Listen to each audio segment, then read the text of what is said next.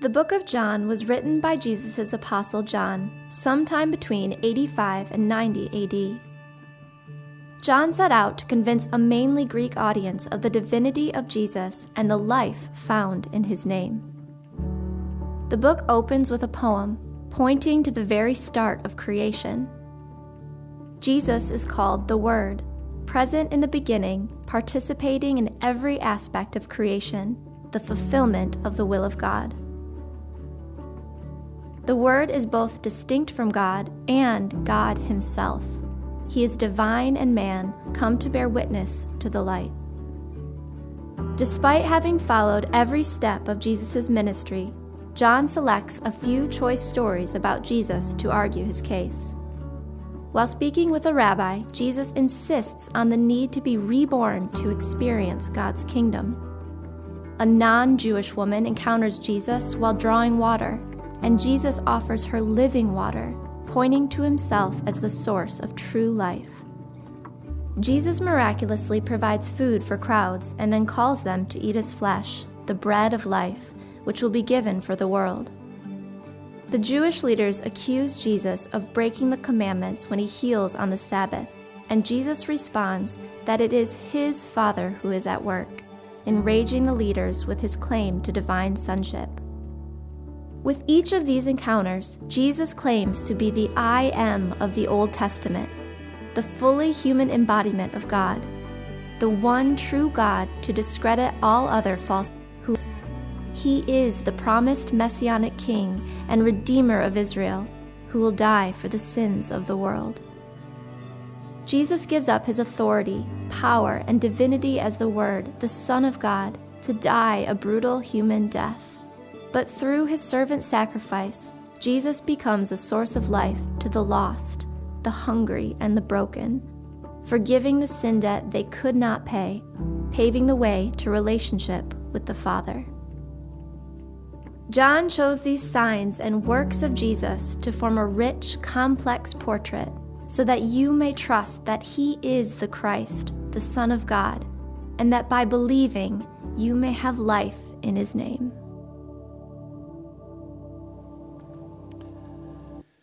About 6 years ago, my wife and I decided that we needed a little bit more room in our 1,600 square foot bungalow. We had 5 kids, and we decided that we were going to put on an addition. So there was this big hole that was dug in our yard, and one of the things that you know about house projects is if you do it yourself, you can save some money, right? Famous last words. You guys are laughing at me. You know where this is going. Well, one of the things that we had to do, since it was off the back of our house, is that we had to move our electrical wire from where it was, put it temporarily somewhere else, and then reattach it to the house. But in doing that, we had the opportunity to bury it in the ground rather than have an electrical wire run through our backyard. Makes sense, right? And the electrician is like, you know, you can save about $600 if you dig the trench yourself. Well, you know how these projects go. I mean, they always take longer than you want them to, and they cost more. And so we're like, we can do this. Let's do this. I can do this. And we rented what's called a ditch witch. So I'm thinking, okay, I know how to run a snowblower. I do every day. Can't be that much different. I mean, I have YouTube. It's got to be easy, right? Could save $600. And so I knew that it was going to be a little different when we got that rental thing there. I mean, look at that picture. It's like a 4-foot chainsaw that weighs a ton. And I'm behind this thing thinking, this is not a snowblower. Maybe it's a snowblower I need, but it's not the snowblower I have. And so we started doing it, and it was going great. You'll see the picture there. Look at that straight line. I'm working it. And you know, like Duluth, like underground, it's clay and it's rock, and that thing goes through everything. It goes through everything. And it's cranking it. But then toward the end, I had to turn it around because it wasn't going to go all the way to the pole, and I had to back it up. And as I was backing it up and the lines were about to meet, I hit a previous neighbor of mine decided it would be a great idea to bury their like clothesline and the post stump. So this massive thing of concrete all of a sudden comes churning up, and And as it's doing that, and I'm walking back, all of a sudden the machine starts to sink lower and lower and lower into the trench. And so we get that scene that you see before you. And as I'm standing at this trench that's been dug, I realize I need some help. I mean, my wife is strong, but her and I are not going to pull that one-ton thing out of the ground. And I'm thinking in my mind, we rented it for 24 hours. What am I going to do? I have no way of getting this out of the ground. I need some help. And so, if you're in this church and you need some help, you call Dave Messagetic. And Dave Messagetic is the guy who either knows a guy or he is the guy. And he brings over his bobcat and he pulls that thing out. Some of you guys are laughing because you're like, yeah, he bailed me out too. And we got that thing out of the ground and we brought it back to London Road Rentals. And there's a happy ending to the story. My house works and the electricity works just fine. Why do I tell you that story other than to have you laugh at me?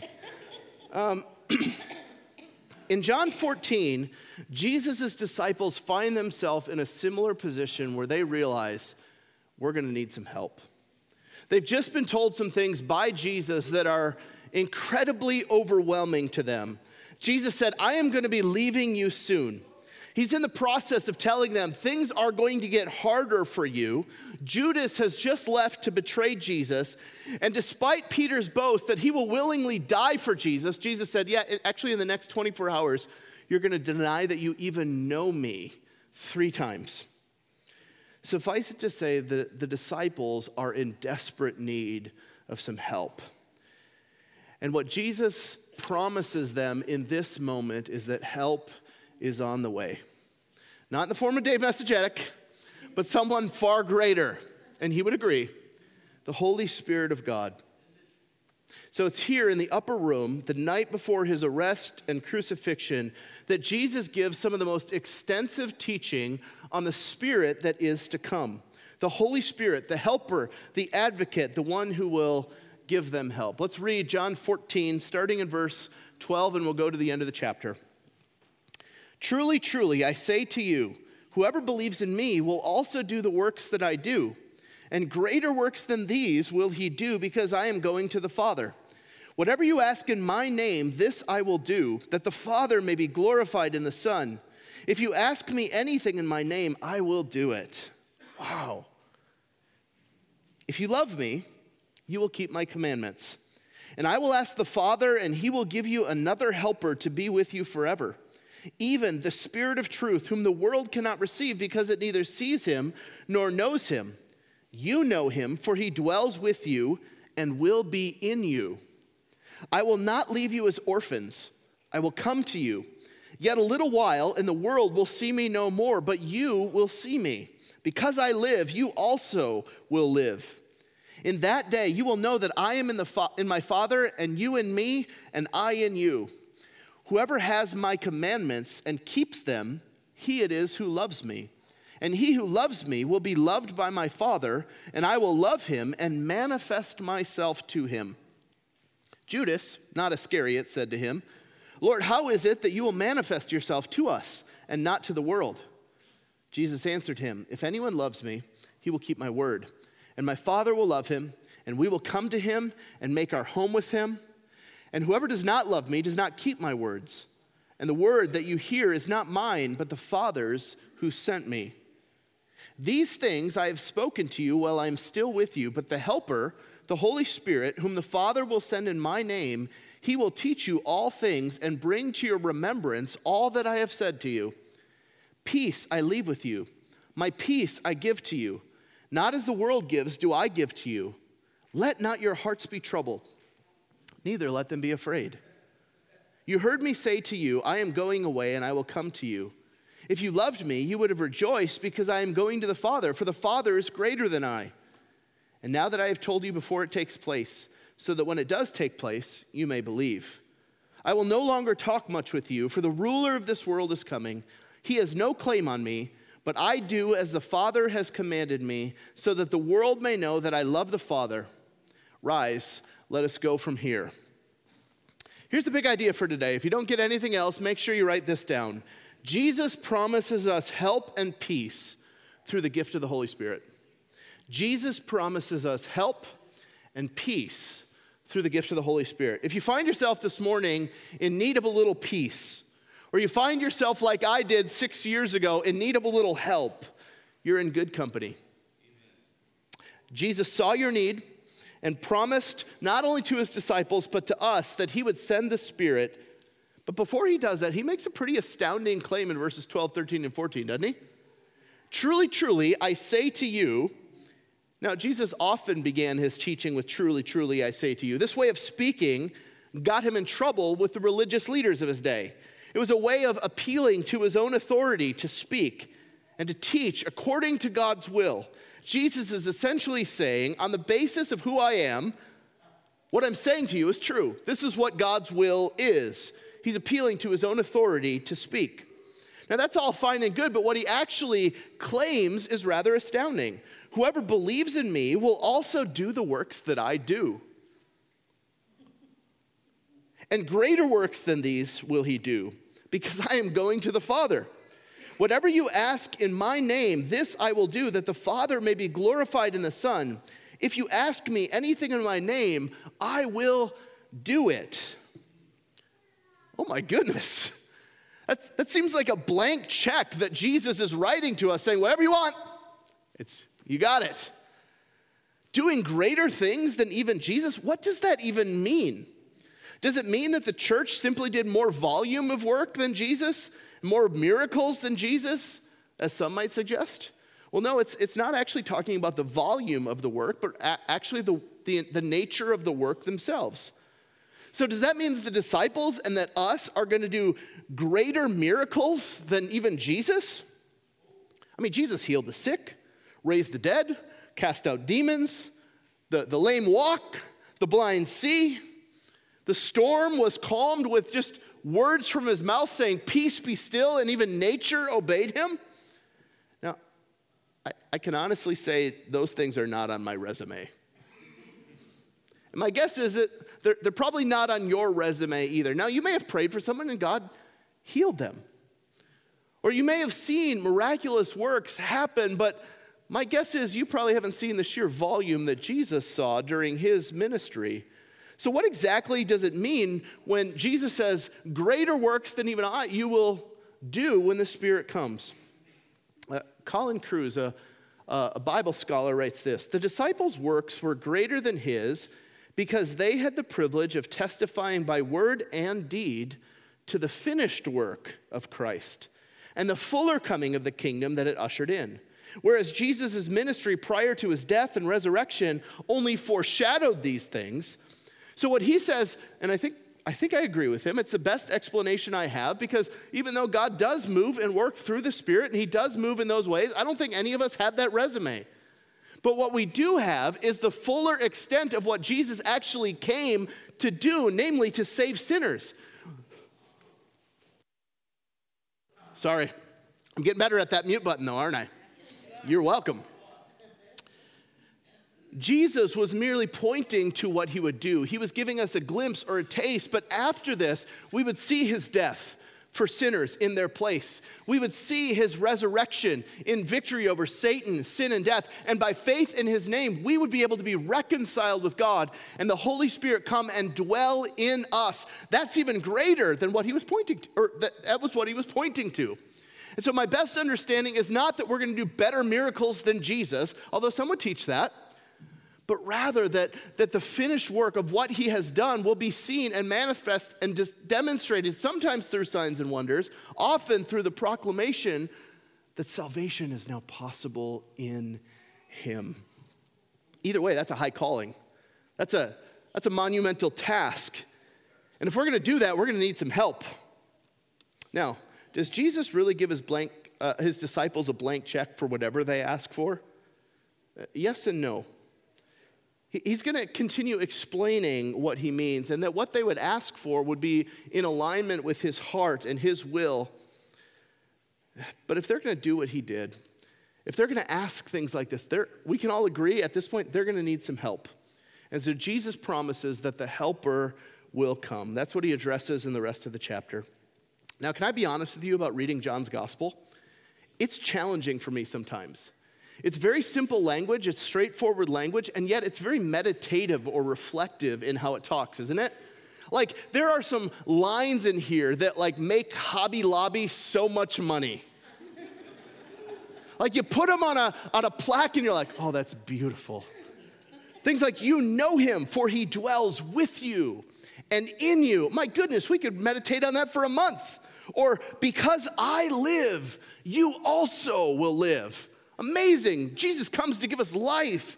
Or, peace I leave with you. My peace I give to you, not like the world gives. There's all of these incredible nuggets for us to think about and meditate on. We're like, that's amazing. And yet, when we read all the way through it, we're like, what did I just read? Come on, I'm not the only one, am I? Where we read through that, we're like, that was really cool. What did I just read? I don't really understand all that much. It's because he's very reflective, very meditative. It's meant to be just pondered and thought over. And so I don't normally like using lists to understand the Bible, but with John, I actually find it rather helpful. So here you go, 6 ways that the Holy Spirit helps us in this passage. 6 things that the Holy Spirit does to help us. First, he says in verse 16, I will ask the Father, and he will give you another helper to be with you forever, even the Spirit of truth. Now, the phrase another helper implies that they already have a helper, don't they? Who's the helper do you think Jesus is talking about? Himself. He's revealing to them what God desires of them. He's revealing to them the rule and the reign of God breaking into this world. And so another helper, another advocate is the Spirit who's going to come and demonstrate even in a more profound way what he's all about. The Greek word that's translated as helper is the word paraclete. It can be translated either as helper or as advocate or intercessor. And Jesus tells us in many ways that his role is to advocate or to intercede for us. And he says the Spirit is going to do those things as well. So here's the 6 things that the Spirit does in this passage. First, the Holy Spirit helps us to do greater works than Jesus did, verses 12 to 14. The Holy Spirit will help us keep Jesus' commandments and express our love to him, verses 15 to 17. The Holy Spirit, third, helps us to experience the Trinitarian love of God. That's going to take a while to unpack, verses 18 to 24. 4, the Holy Spirit will help us understand by teaching us. And then 5, the Holy Spirit will help us remember what he taught us at the right time. Those are both in verse 26. And then finally in verse 27, the Holy Spirit gives us the peace of Jesus himself. Now, we've already talked about the first one, that the Holy Spirit helps us to do greater works than even Jesus did. It's a truly astounding promise, one that you think Jesus might later on back off of a little bit. But actually, 2 chapters later in chapter 16, he doubles down on it. He says in chapter 16, verse 7, nevertheless, I tell you the truth, it is to your advantage that I go away, for if I do not go away, the helper will not come to you, but if I go, I will send him to you, and it will be even better. Now, I bet most of us, if choosing between Pastor Kyle and Pastor Jesus preaching this morning, myself included, would say, Pastor Jesus, sign me up for that.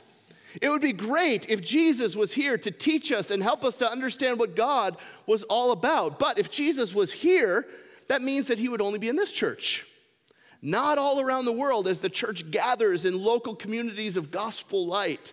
Jesus says, it's actually better for me to go so that the Spirit will come so that he can be with you wherever you go.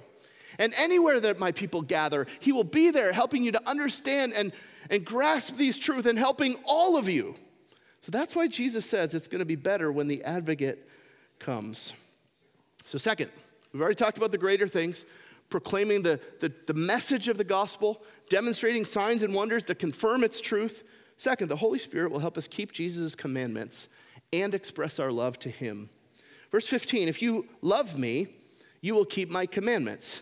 And I will ask the Father, and he will give you another helper to be with you forever, even the Spirit of truth, whom the world cannot receive, because it neither sees him nor knows him. You know him, for he dwells with you and will be in you. Now, in four different places, this idea of, if you love me, you will keep my commandments, pops up. In verse 15, verse 21, verse 23, and verse 24. This phrase is not meant to be there to condemn us every time that we mess up, but help us to see that the obedience that God desires from us flows out of a heart that truly loves him. And that the Holy Spirit is going to help us love him and obey him. See, one of the ways that we express our love to God is through obedience to his word, by believing that his word is true to the point where we actually stake our life on it. We actually make our decisions in light of it. Now, we don't obey God to manipulate him into giving us the stuff that we really want, but in realizing that he has come to give us life, and life abundantly, or a life that overflows. And so when Jesus speaks of keeping his commandments or keeping his word, I can't help but thinking of what he has just said in chapter 13 at the end about the new commandment that he gave to us. Jesus says in 13:34, a new commandment I give to you. So right before he says, he will help you keep my commandments, a new commandment I give to you, that you love one another. It doesn't seem very new. In fact, all of the law was boiled down to these two realities. Love God with all of your heart, soul, mind, and strength, and love your neighbor as yourself. And so when Jesus says, a new commandment I give to you, that you love one another, you're like, that's not a new commandment, Jesus. Oh, but wait, he ups the ante. Just as I have loved you, you also are to love one another. By this, all people will know that you are my disciples, if you have love for one another. So what Jesus is actually redefining as true sacrificial love is the love that he shows to us. And that becomes the standard for keeping his commandment, to love one another. More than that, he actually even gives the outside world the power to either validate or invalidate whether or not we're truly his disciples by how we love each other. Woo! That means there's a little bit at stake in this little thing that we call church, isn't it? It means that we can't just treat each other however we want and let our flesh just spill out. That we are to love each other as Jesus has self-sacrificially loved us. Now, I know you. I'm going to need some help to do that. And you're like, Kyle, we know you too. And I say yes and amen. We're going to need some help if we're going to love each other like that. This is the new standard for love, that we love like Jesus has loved us. But the Holy Spirit will help us to do it, to keep his commandment, to obey him. Now, if you've been tracking with us through the thread, this is what was promised in Jeremiah.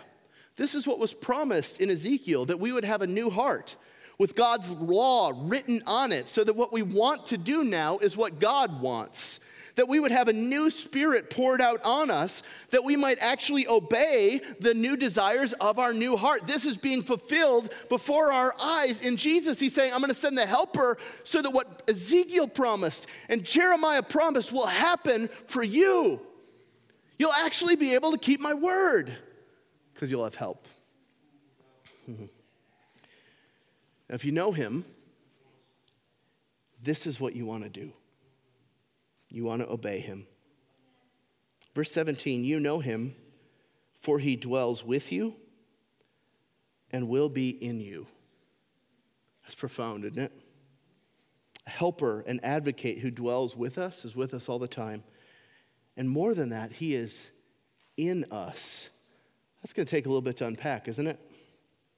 See, he does so much more than simply empower us for the work that he calls us to. Does so much more than just help us to obey. Actually, number three, the Holy Spirit helps us to experience the Trinitarian love of God. Let me explain. Verse 18 to 24. I will not leave you as orphans. I will come to you. Yet a little while, and the world will see me no more, but you will see me. Because I live, you also will live. In that day you will know that I am in my Father, and you in me, and I in you. Whoever has my commandments and keeps them, he it is who loves me. And he who loves me will be loved by my Father. And I will love him and manifest myself to him. Judas, how'd you love that for the name as one of his disciples? Not Iscariot, just saying. Said to him, Lord, how is it that you will manifest yourself to us and not to the world? Jesus answered him, "If anyone loves me, he will keep my word, and my Father will love him, and we will come to him and make our home with him. Whoever does not love me does not keep my words, and the word that you hear is not mine, but the Father's who sent me." These verses are challenging for us to track, aren't they? I am in the Father, you are in me, I am in you. My commands, my Father's commands, I'm revealing to you the Father. Like, who are we talking about? Are these Jesus' words or the Father's words? Do we obey Jesus or do we obey the Father? Yes. Yes. What Jesus is actually saying here, as it just kind of intertwines all together, is that the Holy Spirit helps us to experience the love that God has in himself. The love of the Trinity. The Father, the Son, the Holy Spirit overflowing in love, that we actually are invited in to experience that love made possible because of the Spirit's work. He taps us in to experience the love of the Trinity. Now, when we think about the Holy Spirit and the work that the Holy Spirit does, usually the first things that come to our mind is the Spirit empowers us to do ministry. The Spirit convicts us of sin. The Spirit helps us understand the Scriptures. But what's promised here is even more foundational than what the Spirit does through us or in us. The Holy Spirit helps us to experience the love of God as more than simply an intellectual reality, mind you. He invites us in, so to speak, of the love that he experiences with the Father. And Jesus says, you get to experience that too. How does he do that? By inviting us into the family. I will not leave you as orphans. I will come to you. An orphan is one without parents, without family, without connections. And Jesus says, all of those who are in me are not orphans. You have family. And it's a family that's out of your league. It's my family. It's the nature of God himself. He is making his home in us. We will come to him and make our home with him. And he helps us to truly live. He says, because I live, you also will live. See, as human beings, we find ourselves often looking for a home. A place that feels like home that we can rest. A people, family, a life that exhibits flourishing. And what God does is he invites us into his very life, his family, his love. And we find in that we actually live. That we were created for that. That God, in his goodness, out of the overflow of who he is, created us to experience him. I guess you could actually back up in the gospel and say the good news of the gospel is that God gives us himself. God welcomes us into a family that's way out of our league. He invites us to experience a love that even the best of human love merely echoes and gives glimpses of. The Holy Spirit helps us to commune with God, to experience Trinitarian love. Each one of these phrases we could meditate on for a week or a month and still not plumb the depths of, right? That in Christ you are not orphans, you have not been rejected, but welcomed into the family. That through the Holy Spirit, the helper, God makes his home in you. Because Jesus lives, you will find life. Now, it's one thing for us to nod along when I talk about that. To be like, oh yeah, that's what the Bible's teaching us here. But do you feel that? Yes. Have you experienced that kind of love before?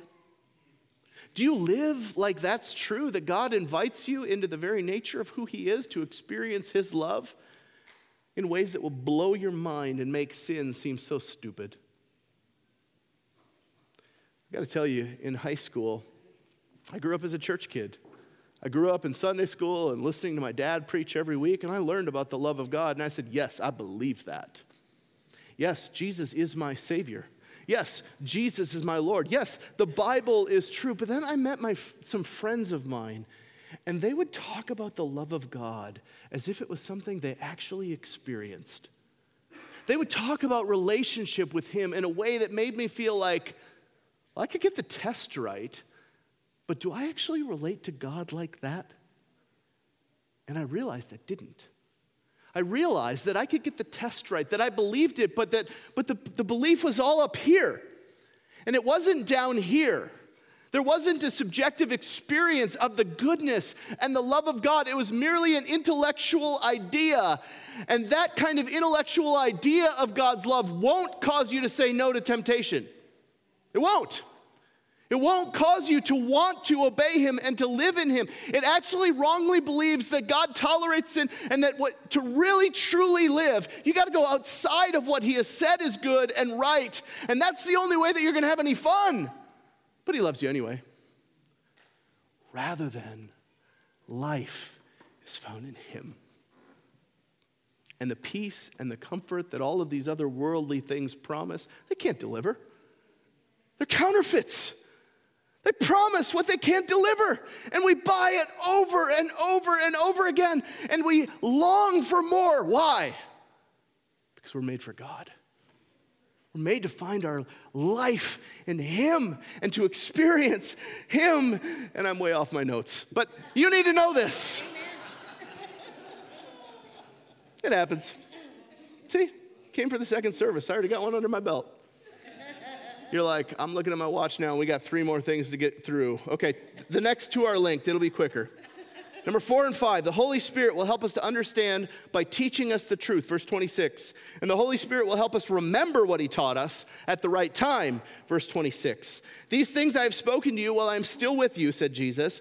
But the Helper, the Holy Spirit, whom the Father will send in my name, he will teach you all the things and bring to your remembrance all that I have said to you. The Helper will not only teach us the truth, but he will help us to understand the truth in the moment that we actually need it. This is good news, isn't it? Yeah.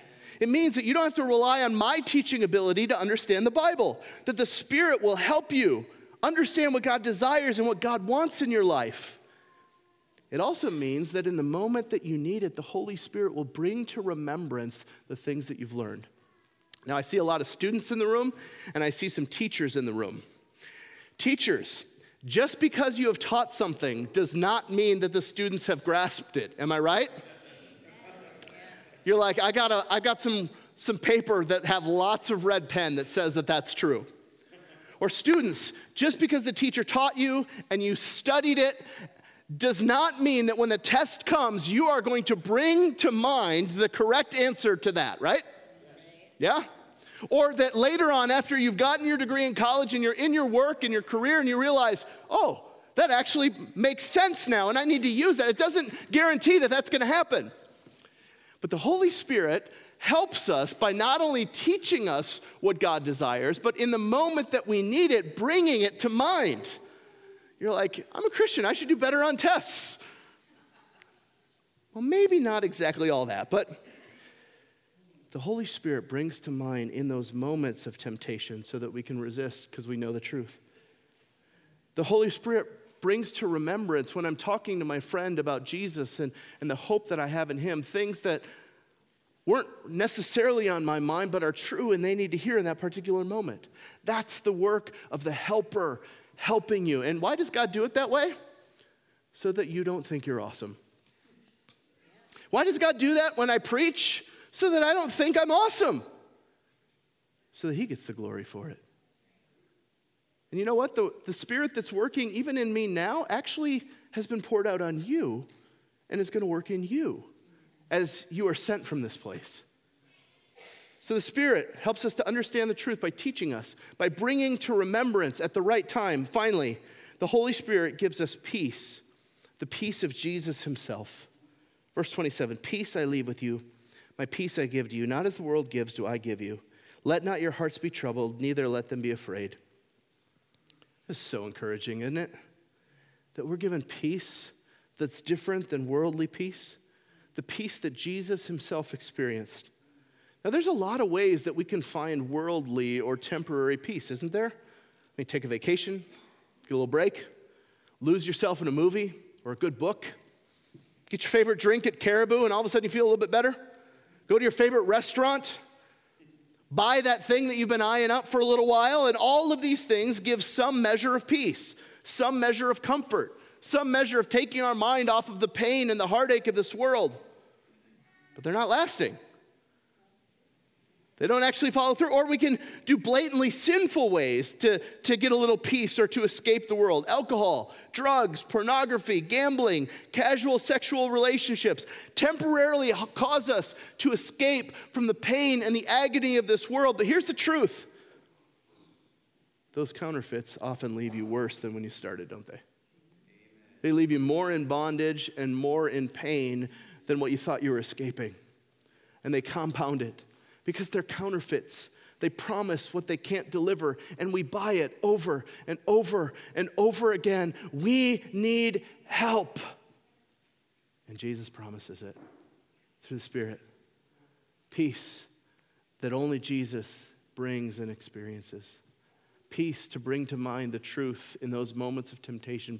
Peace to know the truth. Peace to experience a greater love than we could ever imagine, so that those things are seen as the counterfeits they truly are.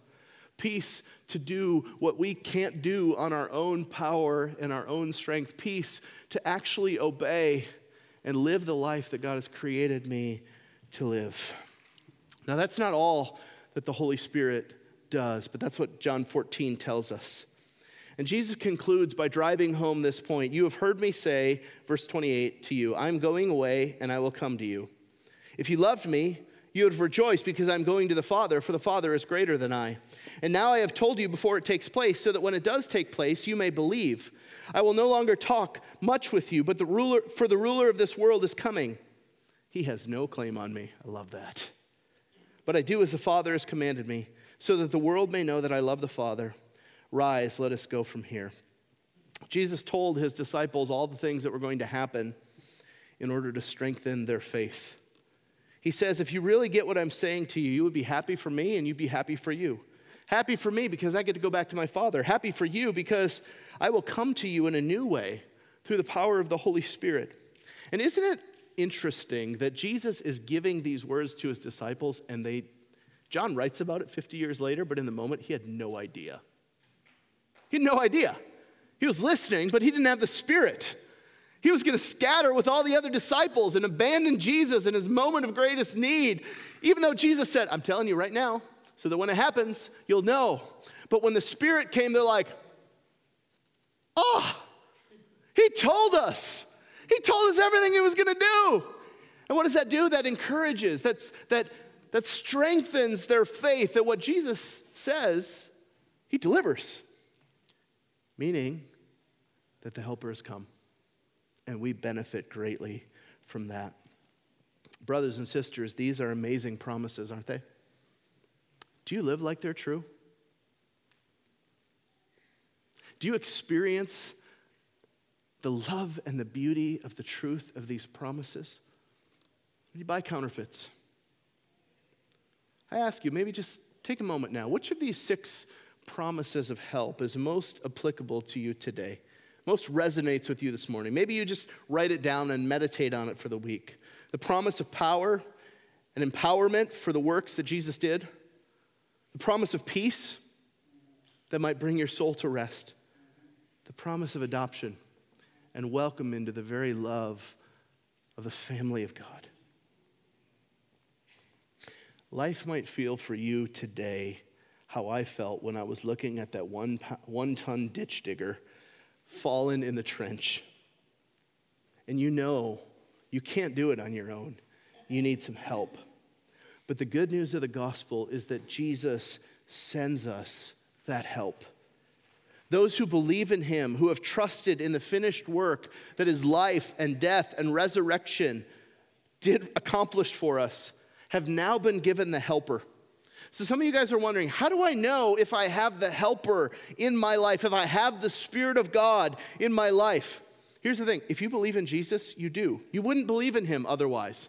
You wouldn't confess the offense or the foolishness of the gospel if the Spirit hadn't already been working at some point in your life.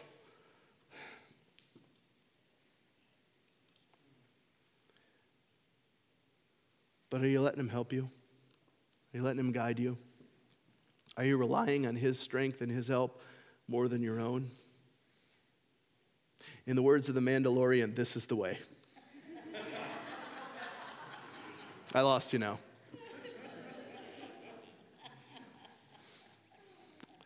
Kyle, stick to the notes. This week, our staff team was down at the Twin Cities at our district's or denomination's annual conference.